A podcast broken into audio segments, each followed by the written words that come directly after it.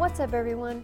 My name is Stephanie, and you're listening to Every Story Written, where we redeem literature through critical thinking and love of the truth. Today, we're going to explore the treasures of the classic adventure novel, Kidnapped, by Robert Louis Stevenson. Warning this podcast episode does contain plot points and spoilers.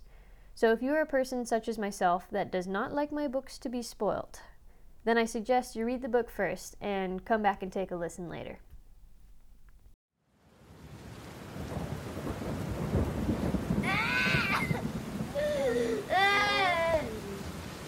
Now just lay down and close your eyes. Just listen to the story.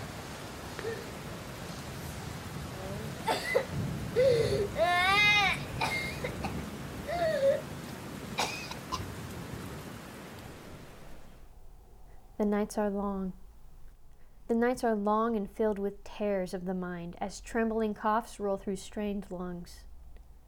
Speaking in hushed, comforting tones, his father crafts characters and conversations out of thin air to soothe the sick boy to sleep for yet another night of restless insomnia. His beloved nurse, nicknamed Cummy, feeds young Robert on a steady diet of catechisms by morning light and ghost stories by evening fire, shaping his character and imagination. The only son of a lighthouse engineer and his wife, the boy is pampered, educated, and raised in Edinburgh, Scotland, to understand that he is deeply loved and dangerously fragile. This is the upbringing of the man whom we call Robert Louis Stevenson, the soil fertilized with both terror and glory from which his rich imaginings grew. We could explore his first novel, The History of Moses, which he dictated to his mother at the age of six, or his famous horror novel, which reflects on the duality of man, Dr. Jekyll and Mr. Hyde. Or perhaps the most beloved pirate story of all time, Treasure Island. Though worthy subjects each on their own, today we find ourselves swept away by his coming of age adventure novel set in the heathered hills of Scotland titled Kidnapped. Say, what day is it again? I've quite lost track of the days. This glorious day is Friday, Friday, September 1st, 1876 to be exact. Remind my aching back and bug bitten arms, why are we doing this again? For the thrill of life, my dear Walter. The thrill of life is its own reward. My entire youth I dreamt of paddling down such waterways with the sun on my skin and the bees humming lazily along the banks. A sore back is a small price to pay for the riches that we have encountered, for the soul and fuel for the imagination. High words coming from a man who is paying a high physical price. You should have heard the way you were coughing last night. Oh, the coughing passed, and I am alive and well this morning, more than if I had stayed at home. I was laying in the hotel bed last night contemplating our adventure thus far, and a terrifying revelation struck me. Allow me to read what I have written. It occurred to me that I might not only be the first to read these passages, but the last as well, that I might have pioneered this very smiling tract of country all in vain, and find not a soul to follow in my steps. The more I thought, the more I disliked the notion, until the distaste grew into a sort of panic terror, and I rushed into this preface, which is no more than an advertisement for the readers. The country of France thanks you for boosting their river tourist economy. They may not know who I am now, but mark my words. The world will know the name of Robert Louis Stevenson before my time here is done. Now 50 miles awaits us. Let's put some paddling along in this chatter. Kidnap was loosely based on the still unresolved real life murder of Colin Campbell of Glenure and was originally published as a boys' novel in 1886 in the magazine Young Folks. It is not hard to imagine young boys all over Europe eagerly turning the pages to follow the perilous adventures of David Balfour, a 17 year old orphan who is kidnapped while on the quest to claim his inheritance and establish his name. What is hard to imagine is the 5 foot 10 inches, 116 pound Robert Louis Stevenson paddling a canoe from Antwerp, Belgium to northern France, a 200 mile journey. Stevenson's lust for life had propelled him up out of the pampered sickbed to pursue a life of reading, writing, and adventure, much to his parents' concern and much to his readers' delight. Herein lie the devices that Kidnapped utilizes to delight readers of all ages across the span of time. The thrill of the joys and sorrows of life as experienced on the canvas of adventure, and the universal themes of honor and friendship as seen in vibrant characters and their foils.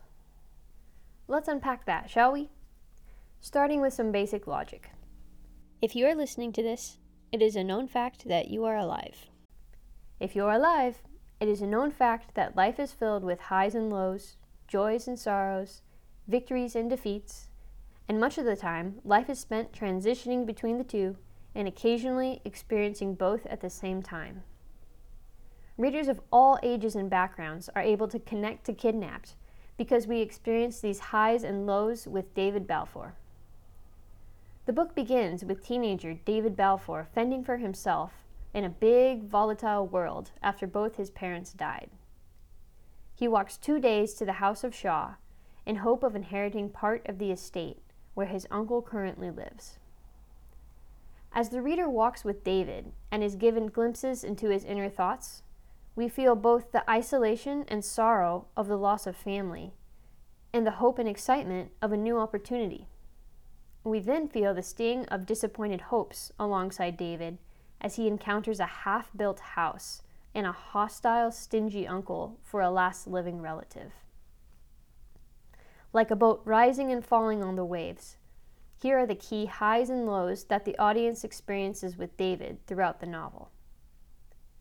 Low, nearly falling to his death off a hazardous staircase that his uncle told him to climb in the dark during a storm in hopes that he would fall. High, the hopes of talking with an honest lawyer to sort out his inheritance. Low. Getting kidnapped, wounded on the head, and falling deathly ill in the hold of a ship with little comfort or care from his captors. High. Healing and seeing life from a new perspective on the high seas. Low. Getting shipwrecked and being a victim to heat, hunger, cold, and depression while trapped on an islet High, Getting off the islet, eating food, warming his feet by the fire, sleeping deeply in a comfortable bed, and being cared for by a compassionate villager who doesn't even speak his language. Low. Witnessing and being blamed for the murder of Colin Campbell of Glenure, right in front of him because he was in the wrong place at the wrong time. Hi meeting up with his dear friend Alan again, and the thrill of being on the threshold of the adventure and escape that awaits them. Low. Extreme physical suffering to the point of exhaustion, almost unto death, as they walk for days and sleep under the stars with little food. Within these lows, there are some highs. And then finally, high, reaching the safety of Edinburgh, Scotland, where he confronts his uncle and claims his inheritance. No, most of us will never be shipwrecked in our lifetime. You will probably never feel the terror of a mast creaking above you and the entire world under your feet tilt sideways toward the black, raging whirlpools below. But you will most likely know the terrifying feeling of being subject to circumstances out of your control that threaten something or someone you love. Most of us will never trek through the unforgiving highlands of Scotland, being unjustly pursued by an army. But we do know the weariness of trekking through an unbearably long and arduous trial.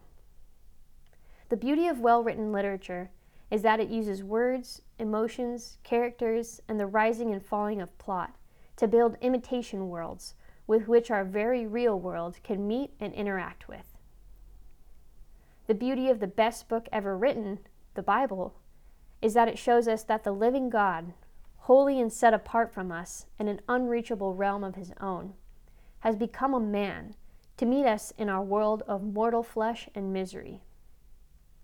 In a beautiful mystery, God is intimate with us to understand and sovereignly allow every circumstance and emotion that we experience daily. And at the same time, He calls us to look beyond ourselves and our circumstances and to seek first His kingdom. Whatever you are currently experiencing, Jesus sees it. Promotions, pregnancies, answered prayers, birthday candles, Jesus sees it. Deaths, sickness, car crashes, devastating robberies, Jesus also sees it. God, in his perfect wisdom, power, and love, so reigns over every inch of the seen and unseen universe that all things submit to his touch and voice.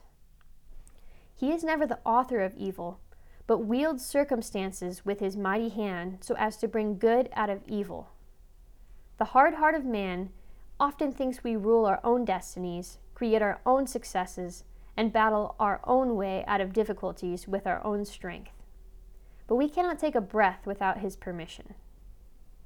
The life that sees with the eyes of faith knows that there is no more free and joyous soul than the one that submits to God's authority, even when life is crushing and perplexing.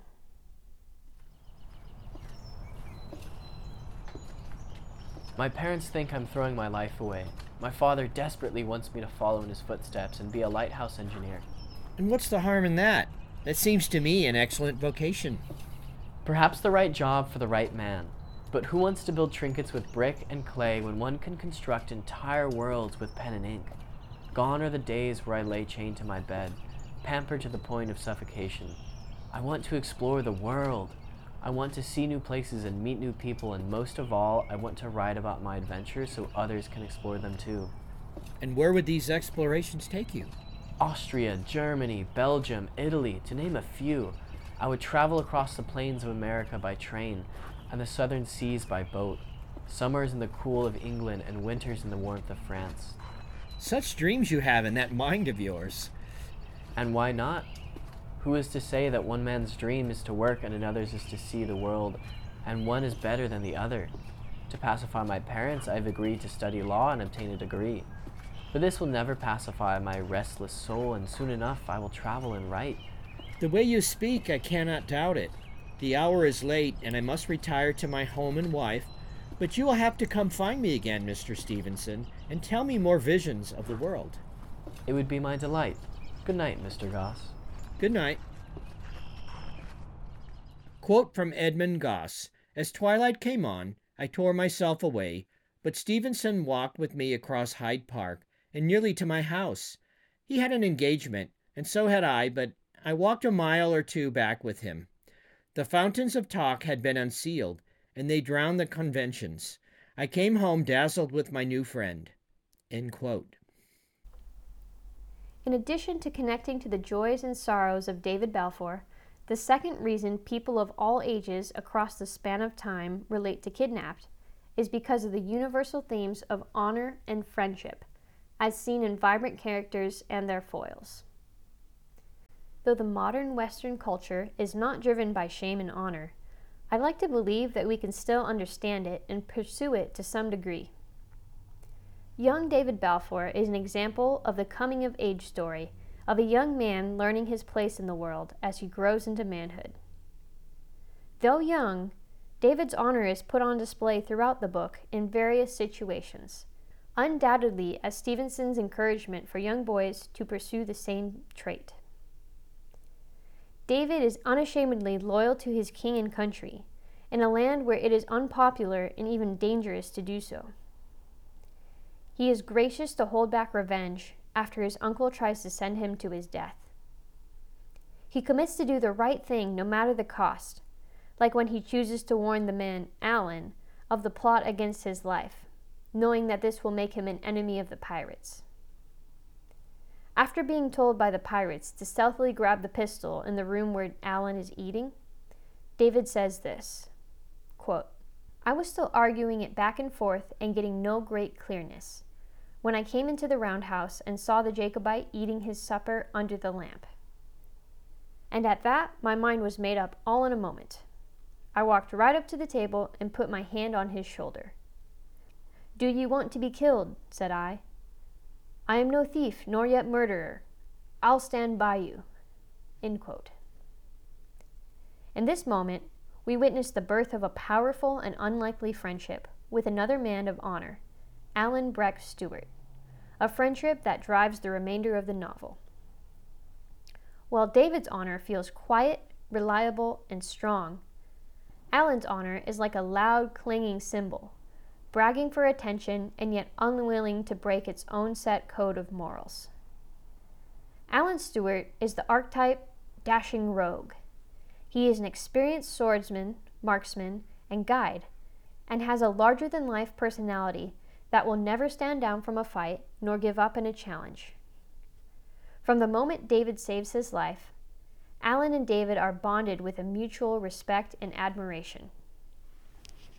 Following their shipwreck on the island of Mull on the far west coast of Scotland, David and Alan travel an astonishing 230 miles on foot through the Highlands of Scotland to Edinburgh, the capital on the east side of Scotland.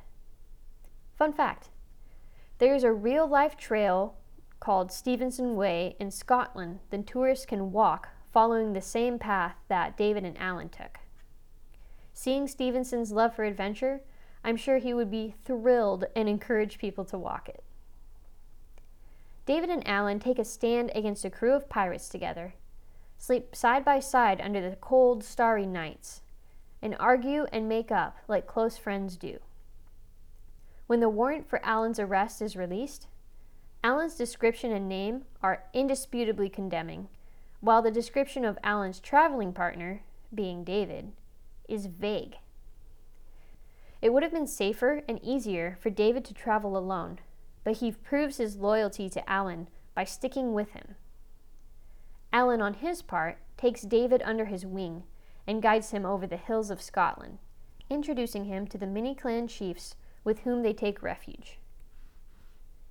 David and Alan grow in increasing respect and admiration for one another as they observe one another's words and actions under stressful situations even though they may disagree on issues such as the administering of justice or the authority of the king.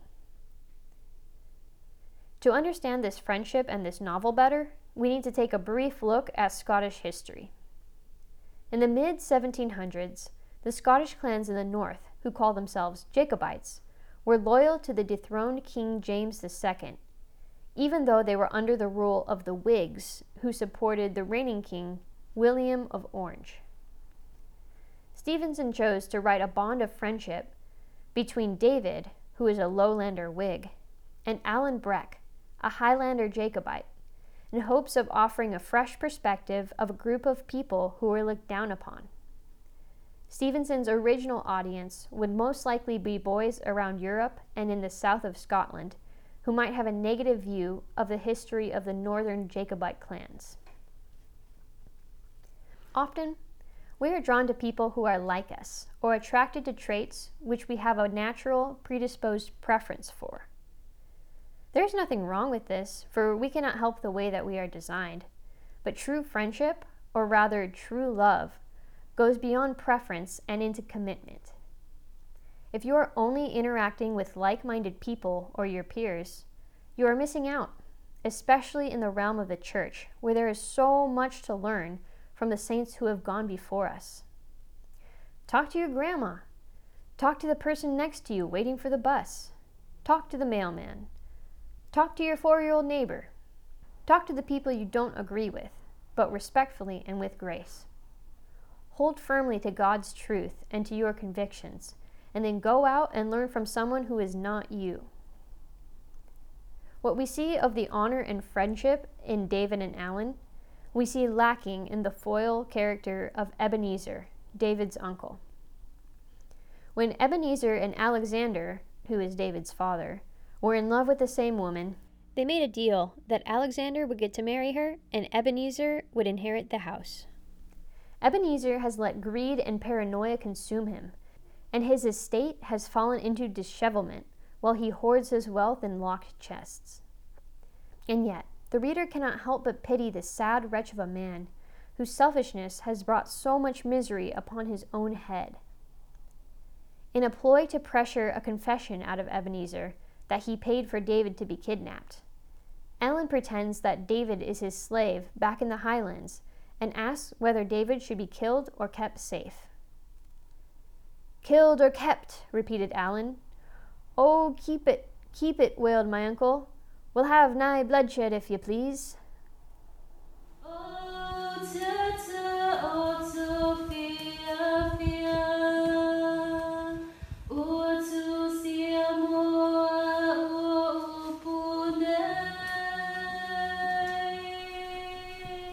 In 1890, Stevenson purchased a 400 acre estate in Upolu, one of the Samoan islands. He was given the name Tusitala, Samoan for story writer, and loved the people as much as they loved him.